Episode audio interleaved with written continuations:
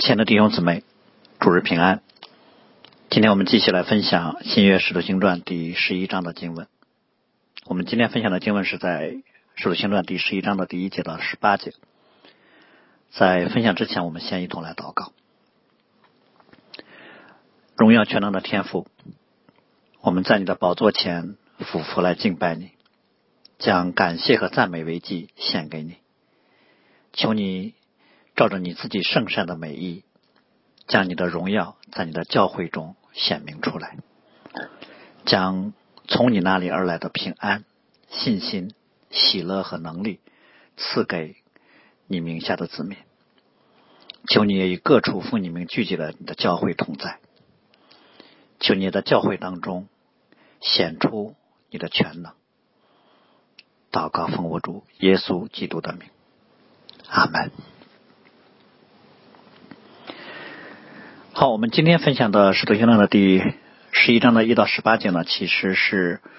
彼得到哥尼流家去传福音这件事情的后续。啊，我们要再一次说，福音传到哥尼流家这件事呢，是旧恩历史上的一件重大的事情。啊，从某个角度可以说，福音从犹太人突破进入到外邦人，是旧恩历史当中划时代、里程碑式的重大事件。啊，这件事特别是对于犹太人来说。啊，更加是不可想象的。所以这件事情呢，也曾经被保罗称为这是救恩的奥秘。啊，但我们也知道，这原本就是神在万事以先所定下来的拯救计划。啊，只是今天借着使徒彼得和保罗显明了出来。我们今天可能读圣经的时候呢，觉得啊，虽然啊彼得去哥尼流家传福音这件事有很多超自然的成分啊，但是呢。啊，接受起来似乎不是那么难。啊，主耶稣升天之前也曾经说过，福音的传播的顺序就是耶路撒冷、犹太、全地、撒玛利亚，直到地极。啊，既然福音要传传到地极，那一定要传到外邦人当中。所以，为什么对于彼得以及犹太的教会来说，啊，这这件事情是一个具有很强冲击力的事情呢？啊，因为犹太人一直啊看上帝子民的身份是。啊，神给他们这个族群的特权，所以他们最多可以接受外邦人先成为犹太人啊，然后啊外邦人才能够成为上帝的子民。今天借着彼得在哥尼流家所做的事情呢，他们没有想到外邦人竟然可以直接借着福音啊，借着信耶稣就可以被称为是上帝的子民了。也就是说，外邦人不需要像他们那样啊行割礼、守各种饮食节期的律法的规条，所以外邦人。啊，直接可以成为上帝子民这件事情，对于犹太人的影响，他们内心对这个事情的感受，可能是我们今天很难去体会到的。因为他们如果要接受这件事情的话，从某角度就意味着他们需要对他们啊长达一千五百多年的信仰和文化的传统啊要有足够的反思和突破啊，他们要重新认识他们的历史啊，重新认识上帝的律法，重新看待上帝在他们中间曾经的作为啊，他们要重新反思他们跟上帝的关系。所以，神借着彼得在哥尼流家里面所做的事情呢，啊，对于一个犹太人来说啊，绝不是那么容易接受的事情。而今天的经文呢，主要就是路加所记载的犹太的众教会啊，对于外邦人信主这件事的反应啊，以及彼得是如何来处理那些质疑的意见的啊，就像我们刚才所说的这件事儿啊，是一件大事儿。啊，所以呢，对于犹太各处的教会来说，啊，甚至可以称为这是一件具有爆炸性的新闻。所以呢，彼得进入格尼流家去传福音，并且和格尼流家一同啊来吃饭，这件事很快应该就传遍了犹太各地的教会，啊，当然了，也传到了耶路撒冷。但是我们要留意一点，就是路加在这里面特别说，使徒和众弟兄他们所听见的消息是什么呢？是外邦人也领受了神的道。就他们听见的传过来的消息呢，不是后面彼得被质疑的时候啊，说他进入外邦人的家里面了啊，和外邦人一同吃饭了等等这些说法，反而呢特别强调的是外邦人领受了神的道。当然我们知道这里面神的道就是指啊福音真理啊，特别强调了啊主耶稣，而不是在强调说外邦人领受了啊旧约的律法。所以呢，这个消息的传出者。啊，把彼得在哥尼流家里面所做的事情呢，重点放在了外邦人信主这件事上啊，他没有去强调彼得突破了犹太人的律法传统这一点。所以我们说，这个传出消息的人呢，他非常好的把握住了这件事情的属灵的重点是什么。那这可能也表明整个犹太教会受到了啊双重的震动。那首先的震动不在于彼得违背了律法的规条，而是外邦人竟然也领受了神的道。当我们再次来啊思想领受神的道这个表述的时候，我们可能能感觉出来，他一方面表达了犹太信徒对于外邦人信主这件事的稀奇，其实另一个方面也隐含的表达了啊犹太的基督徒里面有一种啊喜乐和接纳，也就是他们听见这个消息的时候，我们猜啊很大概率是他们已经认出或者他们已经能够接受，这是神借着彼得所做的奇妙的事情。在彼得正式回来报告之前，我们看到犹太的众教会啊，对于外邦人信主这件事情，可能很多人已经接纳了啊。虽然还有一些律法上的问题需要去思考和处理啊。所以我们看见的是什么？就是彼得在回来正式报告之前，圣灵已经开始借着传递过来的消息，在犹太信徒的心里面工作啊。这件事情如果没有圣灵超然的工作的话啊，对犹太人来说接受起来就太难了。但不管怎么样，彼得进入外邦人家里面。啊，的确是突破了他们的律法传统，也的确是给犹太教会的弟兄姊妹带来了一些困惑和冲击。所以呢，实际的情况很很有可能是犹太各处的教会一下子因为这个消息呢啊，都开始要讨论了啊，很多人都在关注这个事情，可能他们彼此之间产生了很多的争论啊。有人觉得彼得这么做是啊不合乎律法的啊，有人觉得说神只要带领他那就是可以的。所以这个时候教会。啊，在犹太权力的各处的教会呢，可能都在等着彼得回来详细报告这件事情啊，并且都在关注耶路撒冷教会对这件事情的回应是什么。果然，彼得一回到耶路撒冷呢，马上就有人来质疑他，而且呢，质疑他的人可能早就做好了质疑的准备了啊，甚至可能耶路撒冷的教会呢还没有听到彼得正式报告啊，他们啊那些质疑想质疑彼得的人一看见彼得就迫不及待的就开始啊问彼得各种问题。呃，只是呢，这些质疑彼得的人，他没有质疑彼得说你为什么去跟外邦人施洗，反而呢，他们质疑彼得的是你进入未受割礼之人的家和他们一同吃饭了。那显然我们知道，彼得在哥尼流家啊施洗之后啊，哥尼流一定会啊来设宴款待彼得等啊几位犹太的弟兄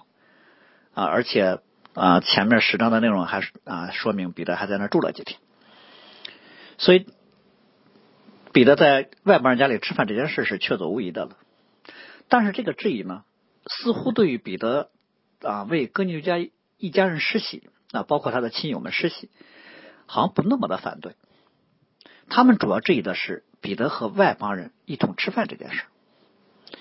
或者我们说，质疑彼得的人，他们对于接纳外邦人成为上帝的子民，似乎不是那么排斥。但是他们对外邦人直接成为上帝子民这事接受不了，就像我们刚才说的，在他们的观念当中，在犹太人的观念当中啊，一个外邦人想要成为上帝的子民，他们首先啊得成为一个犹太人啊，然后才能成为神的子民。所以我猜呢，可能这些人并不是啊反对去跟啊外邦人传福音，可能呢他们啊会在外邦人信耶稣之后。啊，在受洗之前会跟他们说，你们必须先行割礼啊，然后才能得救。所以我们看到的是，在当时的耶路撒冷教会当中，有一些保守的犹太人呢，他们啊在对救恩的理解的时候啊，依然是在信耶稣之外啊，或者在信耶稣之上又加了一个条件啊，又加了一个额外的要求。他们把神在救恩历史当中啊拣选犹太人啊，赐给他们有律法和应许。使他们成为一个独特的族群啊，看成了是所有人得救都必须遵循的步骤。这里也特别提到质疑彼得的这些人呢，被称为叫奉割礼的门徒啊，啊，就是指耶路撒冷教会当中那些保守的犹太基督徒，可能他们当中的大多数过去就是法利赛人啊。这些人的特点是非常看重旧约的传统，非常看重对于律法规则的遵守。虽然他们现在也因为信耶稣啊认认识认识神啊也也信耶稣是基督是永生神的儿子，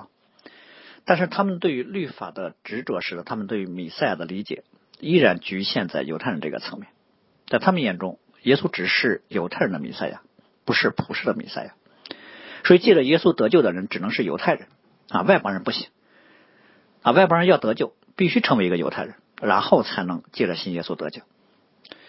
所以，这些保守的犹太基督徒，他们对于神国度的概念依然是一个犹太化的。他们已经接受了，不是所有的犹太人都是神国的子民啊，但是他们却认为神国的子民必须都是犹太人。所以我们看到耶路撒冷教会真正内部的危机，这个时候啊才浮现出来，那就是啊他们如何看待基督的十字架和旧约律法之间的关系啊？其实我们通过保罗的书信都知道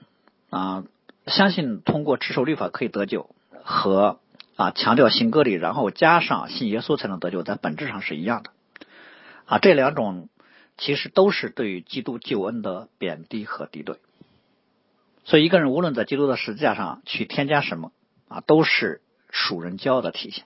都是想要啊抬高自己，啊夸口自己。所以这件事儿，彼得在哥牛家啊为外邦人施洗这件事儿，从表面上看是冲击了犹太人一直引以为荣的律法和文化传统。啊，冲击的他们对于他们是上帝子民，是神特别眷啊眷顾的，被神特别拣选的啊，承受律法和应许的啊，冲击了他们认为他们在天下万族与万民都不同的啊这样一种自豪感啊。保罗其实特别说过这一点，他们是犹太人，儿子的名分、荣耀、诸约、律法、礼仪、应许都是他们的，但是实际上。这件事所冲击的不是他们的律法传统，冲击的其实是他们内在的骄傲。因为借着彼得为哥尼流一家的施洗呢，犹太人就看见了上帝子民的身份和犹太民族和律法传统之间的关系，啊，或者说这种关联啊就被消除了。彼得曾经说：“唯有你们是被拣选的族类，是有君尊的祭司，是圣洁的国度，是属神的子民。”这句话现在不单单是指犹太人当中那些上帝的子民呢。这句话竟然也包括外邦人了。外邦人从前不算是上帝的子民，但如今在基督里面却成为了上帝的子民。那可能有些犹太人心里会想：那我们作为亚伯拉罕的子孙，持守律法啊，受了这么多苦，等候了两千年才等来了弥赛亚。外邦人什么都没有做，他们现在只要一信耶稣，就有了跟我们一样的属灵地位。如果这样的话，那我们之前为什么要费那么大劲儿去遵守律法呢？其实同样的问题呢，保罗曾经在罗马书里面也提到过。有人可能会问保罗：啊，你那么坚持因信称义啊，你那么啊说律法啊不能让人得救，那么我们作为犹太人有什么长处呢？啊，割礼有什么益处呢？啊，保罗的回应就是：凡事当然大有好处了，因为神的圣言交托给他们。所以律法不是功德，是上帝所赐的恩典啊，是用来预备救主的降生的。所以我们知道律法的功用呢啊，三重功用当中啊，主要是显明人的罪啊，然后啊预备真正的救恩。所以律法的规条本身并不是得救的前提和条件啊，反而呢，借着律法呢，犹太人应该意识到或者应该知道，人凭着自己是没有办法遵从律法的啊，他们真正的得救是在律法之外，就是保罗说的，凡有血气的，没有一个人能够因行律法在神面前被称义。因为律法本是叫人知罪，但如今神的意在律法之外已经显明出来，有律法和先知为证。神的意是什么呢？就是因信耶稣基督加给一切相信的人，并没有分别。所以，如果一个人特别强调律法、强调割礼、强调民族传统，他在骨子里面其实还是对于自身对人的高举啊，他把上帝所没有要求的强行加在了福音之上。当然，这并并不是说律法不好，或者说割礼有什么问题，而是说在得救这件事情上，信耶稣就足够了，没有任何的附加条件，也不能加上任何条件。那面对质疑的时候呢，彼得显然也做了一些准备啊。那彼得的回应方式呢，就是把这件事儿挨次给他们讲解说，啊，就是把整个事情的详细过程啊讲给教会的弟兄姊妹来听。我想，一方面是因为这个事情啊，确实非常的重要啊，需要把一些细节详细的来报告啊。另一方面呢，耶路撒冷教会也需要从彼得的报告当中啊，根据这个事情的完整的经历来确认这是不是上帝的工作和引导当然，彼得也不是完全单纯的复述整个事件。其实，彼得在十一章当中这个复述，啊，他是有一个清晰的思路的，啊，他是从三个方面来强调了圣灵在这个事件当中的工作，那是分别是圣灵所给的意象、圣灵的吩咐和圣灵的降下。那彼得就首先说到了他所经历的意象，啊，关于从天上坠下来的那个啊各种动物啊这个意象呢，我们需要有两个方面的。啊，思想第一个方面就是这个意象本身。彼得经历这个意象很特殊，因为他既不是上帝的啊直接的显显现，也不是上帝给彼得有一个清楚的命令去做某一件啊具体的施工。这个意象的特殊性主要就在于是为了颠覆彼得一贯对于律法饮食条例的认知。我们知道以色列人其实啊他们的民族传统或者律法传统啊恪守很多律法的条例在生活当中。啊，以此显出他们跟外邦人的不同。因为呃，犹太人呢也是把这个看成是他们是上帝子民的外在特征，甚至他们看为这是保持上帝子民身份的一种方式。所以从摩西带领以色列人出埃及开始，啊，整个的犹太民族啊已经持守了一千五百多年他们信仰和生活当中的传统。出埃及之后，一代一代的以色列人从生下来啊就在啊律法的传统教导当中被熏陶。所以持守这些规程呢，在犹太人看来天经地义，啊，绝不可以有任何的动摇。所以在他们当中，如果他们发现谁啊不受割礼啊，不遵守律法的条例，他们就会被整个社群啊，整个犹太社会所厌弃啊，会被驱逐啊，会被啊看为是啊失去了犹太人的身份啊，因此他们会被看为说那样的人就不再是上帝的子民了。所以这个意象对于彼得啊，对于啊几乎所有的犹太人来说。啊，都是一个极大的冲击啊，给他们带来很多的困惑。他们从小就知道的律法传统告诉他们，不洁净的食物是不能吃的。但今天上帝在这个意象当中却告诉彼得，这些都是可吃的啊，不管洁净的不洁净的啊，其实都混混在那一块布当中了。嗯，严格来说啊，这个意象对于这个时候的彼得来说。啊，还不涉及说去跟外邦人传福音和实习。这个意向主要是要更新彼得一贯对于律法所要求的饮食条例的持守，要更新彼得对于洁净和不洁净的区分。所以，当彼得在领受这个意向的时候，啊，从某个角度我们可以认为，啊，上帝在这个时刻就已经给了犹太的基督徒有了新的对于律法洁净条例的持守原则。嗯，那就是旧约律法条例当中关于洁净和不洁净的区分被取消了。啊。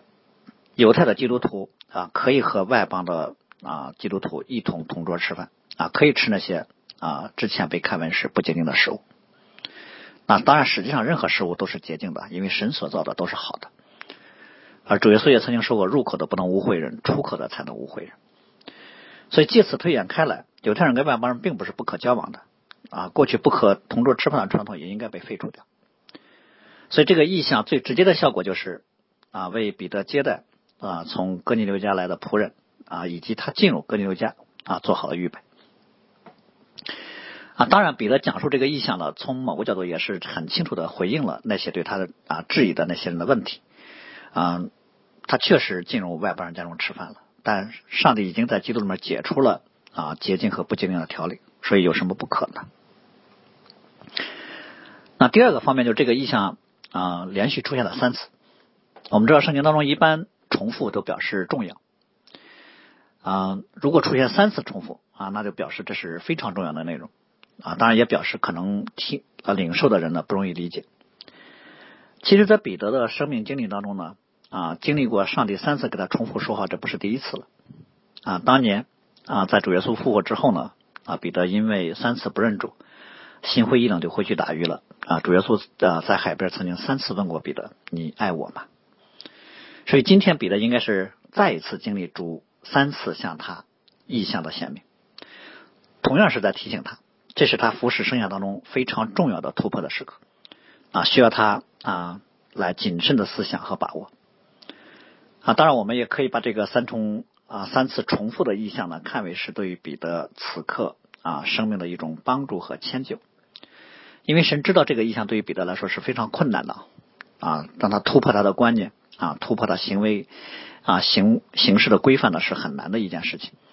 所以为了避免他怀疑自己是出现了幻觉啊，他不能确认这是上帝给他的启示，所以就三次重复，可以使他非常清楚的确信这就是从上帝来的意象啊，就像旧约的那个祭奠啊，用两次啊羊毛法，两次相反的神迹啊来确认神真的让他带领以色列人去跟米甸人打仗啊，这样以后如果真的碰见什么挑战，他自我怀疑的时候呢？啊，他根据他之前所经历的神迹，他就知道啊，神在他身上的护照是真的。所以，对于我们今天来说呢，我们可能不会啊经历像基甸或者啊彼得这样的神迹式的意象啊，但是我们都会经历圣灵在我们生命当中对我们的开启、感动和引导啊。这些经历本身啊，会很多时候成为我们在奔走神带领我们所走的这条道路当中遇见难处啊，遇见质疑。啊，特别是自我怀疑的时候，能够帮助我们对抗啊这些难处的帮助。因为对于基督徒来说，其实我们并不怕遇见反对跟挑战啊，不怕遇见患难啊，我们啊反而惧怕我们所做的这是否是上帝的心意呢？所以很多时候要确定这是神让我们做的，我们就有那个面对的勇气了。OK，第二个方面啊，彼得特别提到了圣灵告诉他该怎么啊来回应。哥尼流家啊，来人对他的邀请啊，圣灵有清晰的命令，圣灵吩咐彼得和他们同去，而且特别说不要疑惑。所以彼得其实是再一次回应了进入外邦人家里面的质疑，圣灵让他去的，那我必须得去。说我们看到圣灵给彼得有意向，圣灵要带领哥尼流家的人来找彼得，然后也吩咐彼得和他们同去。说我们就看到整个这个过程都是上帝。主动的啊，非常快速的工作，但是上帝的时间到了，神工作的节奏会非常快。而且呢，彼得三次看见异象啊，到哥尼流家的人敲门来找他，这之间几乎啊没有给彼得有更多思考的空隙啊，他必须马上回应。所以彼神对彼得这一次到外邦人家里去施洗的啊带领的方式，就是让他一边顺服圣灵的带领，一边思想圣灵所给的意象。在顺服当中去明白上帝的心意，而且这里面特别还说到了彼得在啊十一章当中特别提到了他去哥尼维家不是他一个人去的。啊，他同时呢从约帕教会还请了六位弟兄跟他一同去，这样的就避免了啊会让人质疑说这是彼得一个人的见证，所以彼得带六个人去，加上他正好啊七个人。啊七作为一个完全数就表示彼得。和这六位弟兄一起见证了彼得所讲的都是真的，所以彼得啊在实际上所啊在教会面前所讲的这些，具有至少在法理的层面上啊具有无可争辩的有效性。啊，我想简单的应用这在我们的服饰当中，同样的就是重要的事情，容其引起争议的事情啊啊，对我们形成很大挑战的事情呢，不要一个人去面对，我们应该和。我们身边的啊弟兄姊妹一同去面对啊，这是基本的属灵的智慧。好，第三个方面就是彼得特别提到啊，圣灵降在哥尼流家这伟大的一幕，就是彼得还没有在哥尼流家，还没有为他们按手，还没有啊为他们祷告啊，还讲道都还没有讲完的时候，圣灵就降临在了哥尼流家里面听到的那些人身上。而且呢，彼得一看见圣灵的降下，啊，他立刻就把它解读为正像当初降在我们身上一样。这是我们这里我们看到彼得把哥尼流家他所看见的圣灵降下的神迹和五旬节那一天的耶路撒冷啊圣灵如风啊像火焰的舌头降下来的经历啊是放在一起来类比的。我想这是圣灵感动彼得，让他意识到这件事跟五旬节圣灵的降临啊是一样的。那既然是同一位圣灵的降下，那就表示哥尼流家的人也领受了和犹太信徒一样的啊救恩的恩惠。那既然领受的是同一位圣灵，也因此他们当然也就是上帝的子民了啊，是基督的门徒了。所以圣灵在哥尼流家这种超然的工作啊，就清楚的让彼得看到，外邦人得救不需要先成为犹太人，外邦人领受圣灵也不需要啊先受割礼啊啊受。节气或者饮食的调理。啊，圣灵的降下并不需要这些，所以彼得这个时候清楚的知道啊，这是神在他面前啊所做的活生生的工作。啊，他不可能否认啊，这惊人的一幕。呃，当然这里面圣灵降下，我们要说啊，就是跟之前我们提到那个啊，圣灵以某种可见的方式降的一个群体当中是啊，就是那个意思啊，以此圣灵以一种可见的方式啊显出他的作为的时候，就显明啊，这个群体被接纳进入到了上帝的教会啊，成为了基督身体的一啊一部分。所以我们呃看到彼得在这一刻。看见圣灵降下的神迹的时候，马上就想到了五旬节。同时呢，彼得又想到主耶稣说的那句话：“约翰是用水给你们施洗，但你们将来要受圣灵的洗。”所以他就非常确信神在哥尼流家啊，在外邦人当中啊，做了超乎他的想象、非同寻常的事情。彼得事先其实并不知道圣灵竟然会在自己讲道的过程当中啊，就降下来了。所以圣灵在哥尼流家的降下方式对彼得来说是意想不到的，是甚至我们说对于彼得来说带着某种强迫性，你必须得认啊，你必须得承认。所以彼得面对这一幕，他其实啊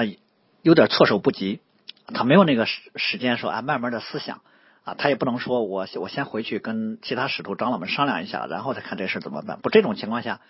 他认出了这就是上帝的工作，这就是圣灵的降下，他必须。跟紧上帝工作的节奏和步伐，他必须立刻就要回应圣灵的工作啊！再加上其实啊，在他来之前啊，神已经在他身上啊有各种属灵的预备了。这个时候他就明白，他必须顺服圣灵的带领。他马上就给哥尼家的人都实习了。所以，我们在这个过程当中，我们看到上帝的工作方式，可能好像是越是那种重大性的。嗯，重大的那种突破性的事件啊，越不在人的预想当中。我们我们一般认为重大的事情应该有很多事先的沟通和啊协商，但是神如果要做重大的事情，基本上就是神自己来啊主要的推动，人一般是被动的跟随。就像之前我们看到福音从耶路撒冷传向犹太全体一样，彼得啊，包括腓力。他们都没有想到，上帝竟然是借着耶路撒冷教会被逼迫来完成这个重要的福音扩展的阶段的啊！这次一样，福音要从犹太群体进入到外邦人当中，这是一个更加重要的啊福音扩展的环节。上帝甚至之前都没有跟彼得说过啊，一只是借着一个三次出现的意象啊，对彼得有一些预备，然后哥尼家的人就登门了啊，彼得然后就去了，然后一讲到上帝就降下来了。哇，我们我们看到上帝在如此重大的世界上的工作节奏啊，非常的紧凑密集。我想，这主要是为了让我们知道，这都是上帝自己的工作，人没有任何可夸口之处。当然，上帝也没有给犹太教会本身有什么准备啊。啊，神这次对啊福音传到外邦的工作做法，就是先借着彼得和约帕教会的几位弟兄。啊，先把啊这个事儿做成了啊，然后再让整个犹太教会知道这件事啊，让他们知道之后再思想。所以上帝的工作，我们看到出乎所有人的预料和认知，而且神很多的时候先先做事啊，做完之后让你看见啊，看见之后再让你来思想。所以很多时候上帝的工作并并不一定是先有啊神学上的突破，而是直接的啊先有事情上的突破。啊，然后才有真理层面的新的认知。所以哥尼家的教会啊，可以说作为第一个外邦教会的建立，是神在耶路撒冷教会知道之前啊先做成的事情。整个犹太教会啊，对这个事情本身可能还没有完全能够理解呢，他们需要一个理解的过程。但这件事儿先放到了他们的眼前，可能跟我们很多时候认知。啊，属灵的认知的模式也是一样的。我们先认定啊，这就是上帝的工作，这就是上帝的话语，然后我们来说怎么理解啊，然后去协调我们啊一贯的认知和这件事之间的张力。如果一个人他不能承认说这是上帝的工作，他或者他不能接受啊圣经的话是上帝的话，那么他一定会从他那种老旧的观念来解读所看见、所听见的啊。基本上这样的人啊就会来抵挡神。那彼得讲完这一切之后呢，啊，就以一个反问句来作为了这次报告的结束。我们知道用反问句呢，一般表示强调，啊，表示这是无可辩驳、不可否认的啊，甚至在这里面，彼得所表达是他不得不接受的，嗯，甚至可能彼得在这句话当中，他用这种反问句来表示的还有另一层意思，就是彼得可能也表达了我跟你们其实一样对这件事有很多的困惑，但是在那种情景之下，我看见了上帝的工作，我清楚了这这是圣灵的带领，那我只能照着圣灵带领的方式来工作，那我必须顺服上帝。所以彼得所说的这句话，充分就显明了，在他去往哥林家去讲到施洗吃饭，在整个事件的过程当中，每一步都是上帝来推着他往前走的啊，他更多的是一种被动的，甚至他是一种在忐忑不安当中对上帝工作的跟随。所以我们说这件事完全是上帝自己做成的啊，甚至可以说跟彼得没有太大的关系，因为这不是彼得的突发奇想啊，也不是彼得有意识的主动要去外邦人当中传福音，而反而是。外邦人被圣灵感动啊，被天使告知他们要去啊，主动的找彼得啊。当然，我们我们说啊，哪怕是外邦人啊，即使假如说听见了啊彼得传福音，然后过来去找彼得啊，这只是看起来表面上是自然的方式，但内在依然是圣灵超然的方式。只是呢，这次彼得到啊外邦人家家家中去传福音啊，从头到尾都让我们看到了这是一个超然的。啊，神啊，直接去推动的啊重大的事件，所以对于彼得来说，这件事不管多么难以接受啊，他都清楚的知道这是上帝的工作啊，这一点啊是毫无疑问的。所以不管彼得对这件事心里的想法感受是什么啊，犹太的民族传统对他影响是什么，他一旦明确了这是上帝的工作之后啊，他一律的啊，或者他。对他形成挑战的，他必须都得放下啊！他必须这一刻突破自身。所以彼得说：“我是谁能拦阻神呢？”啊，或许彼得这么说的时候，还表明他心里面还真的有一些拦阻。但是，因为他知道这是上帝的工作啊，所以不管他多么难以接受啊，神的工作已经写在跟前的时候，他别无选择啊，他必须。啊，照着上帝的心意去行事啊！如果不是的，那他这就是在拦阻神、对抗神。所以，我们看到，其实彼得进入哥林流家传福音这件事，对于彼得来说啊，不是一个自然的过程啊，是一个他啊，从某个角度来说，是一个啊完全被动啊，每一步都出乎意料啊，每一件事情都啊在他的这个啊预料或者说在他啊之前。啊，想法之外的事情，那他从来没有想到过福音进入外邦人家，竟然是用这样一个这样的一种方式。啊，当然我们也知道后面啊，通过保罗的记记载，我们知道彼得其实在跟外邦人一同吃饭这点上，并没有完全的得到自由。啊，虽然在圣灵的引导之下，他去哥尼流家讲道实习，啊，他也认定这是上帝的心意，他也为此在众犹太人面前去做见证。啊，他从心理上也接受。外邦人不需要信割礼啊，只要信耶稣啊，就可以成为上帝的子民，并且他也在哥尼流家也跟外邦的肢体们一同吃饭。呃，但是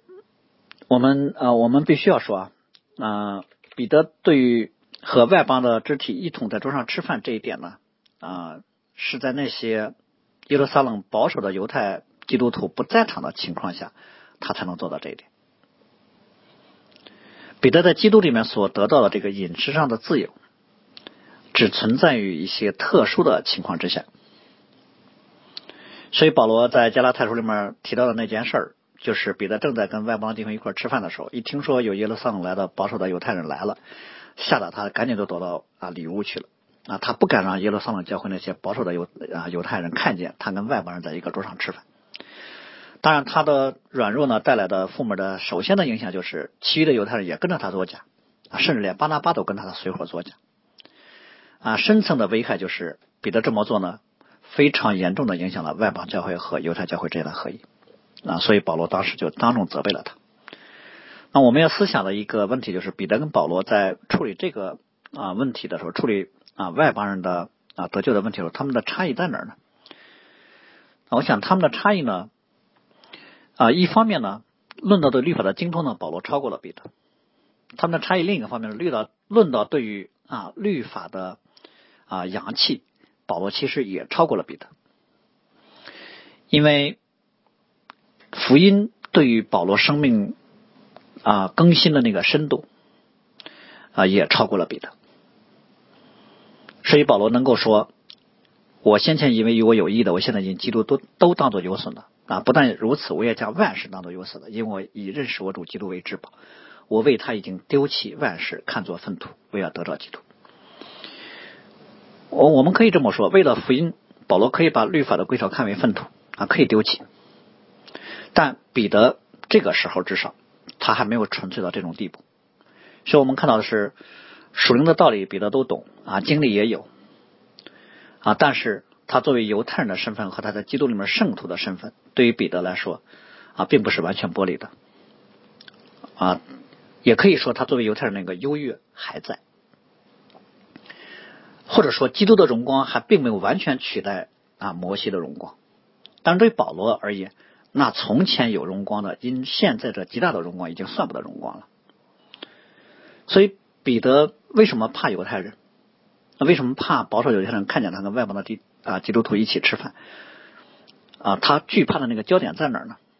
我想他惧怕的焦点主要在于。啊，他对于外邦基督徒的接纳，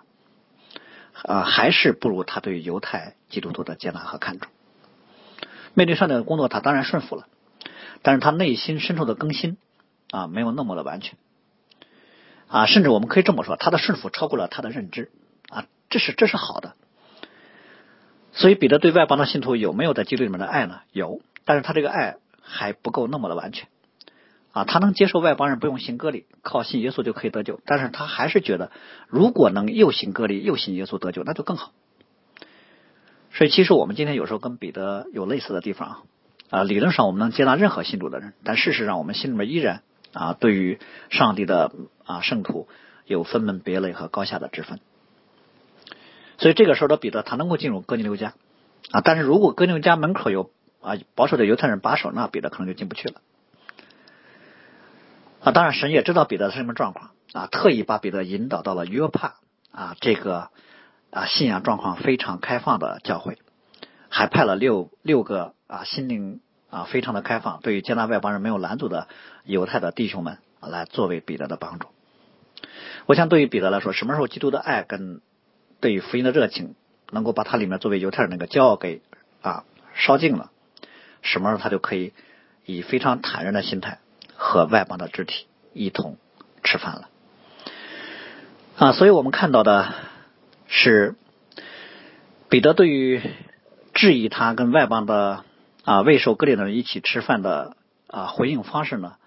其实彼得并没有直接针对啊这一点来回应，因为事实上他可能的确啊心里面对和外邦人同桌吃饭还是有一些忐忑的，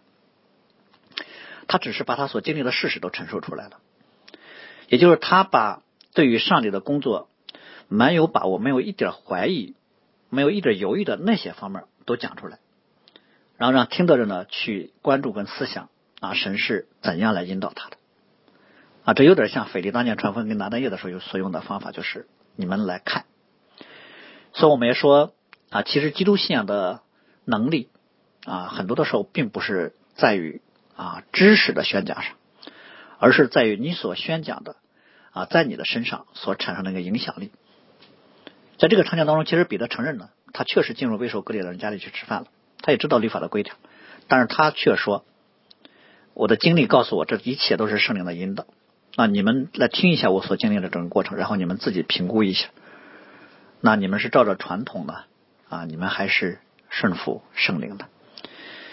所以听完彼得的陈述之后呢？”大家就都不说话了，啊，也就没有辩论了，也没有人再接着继续啊来发问。可能很很多人心里面还是有一些疑问了，啊，甚至可能很多人心里面还是不服。但是如果他们这个时候能够确认彼得所讲的是真的，那他们只能是无话可说。彼得从某个角度来说，代表了耶路撒冷教会啊很多犹太人的属灵生命状况。上帝以无可辩驳的事实折服了彼得。上帝也就能够借着彼得来折服其他的人，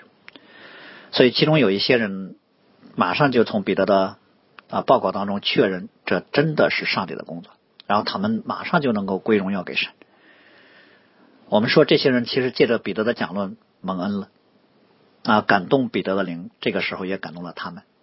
啊，使得耶路撒冷教会的很多人开始啊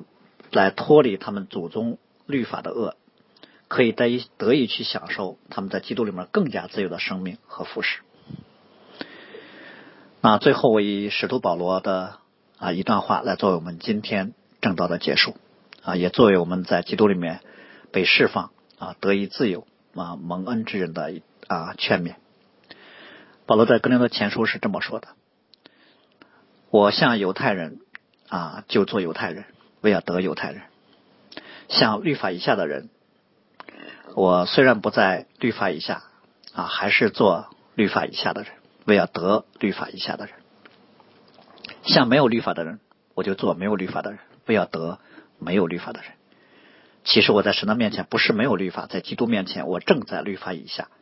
像软弱的人，我就做软弱的人；为要得软弱的人，像什么人，我就做什么样的人。无论如何，总要救些人。凡我所行的，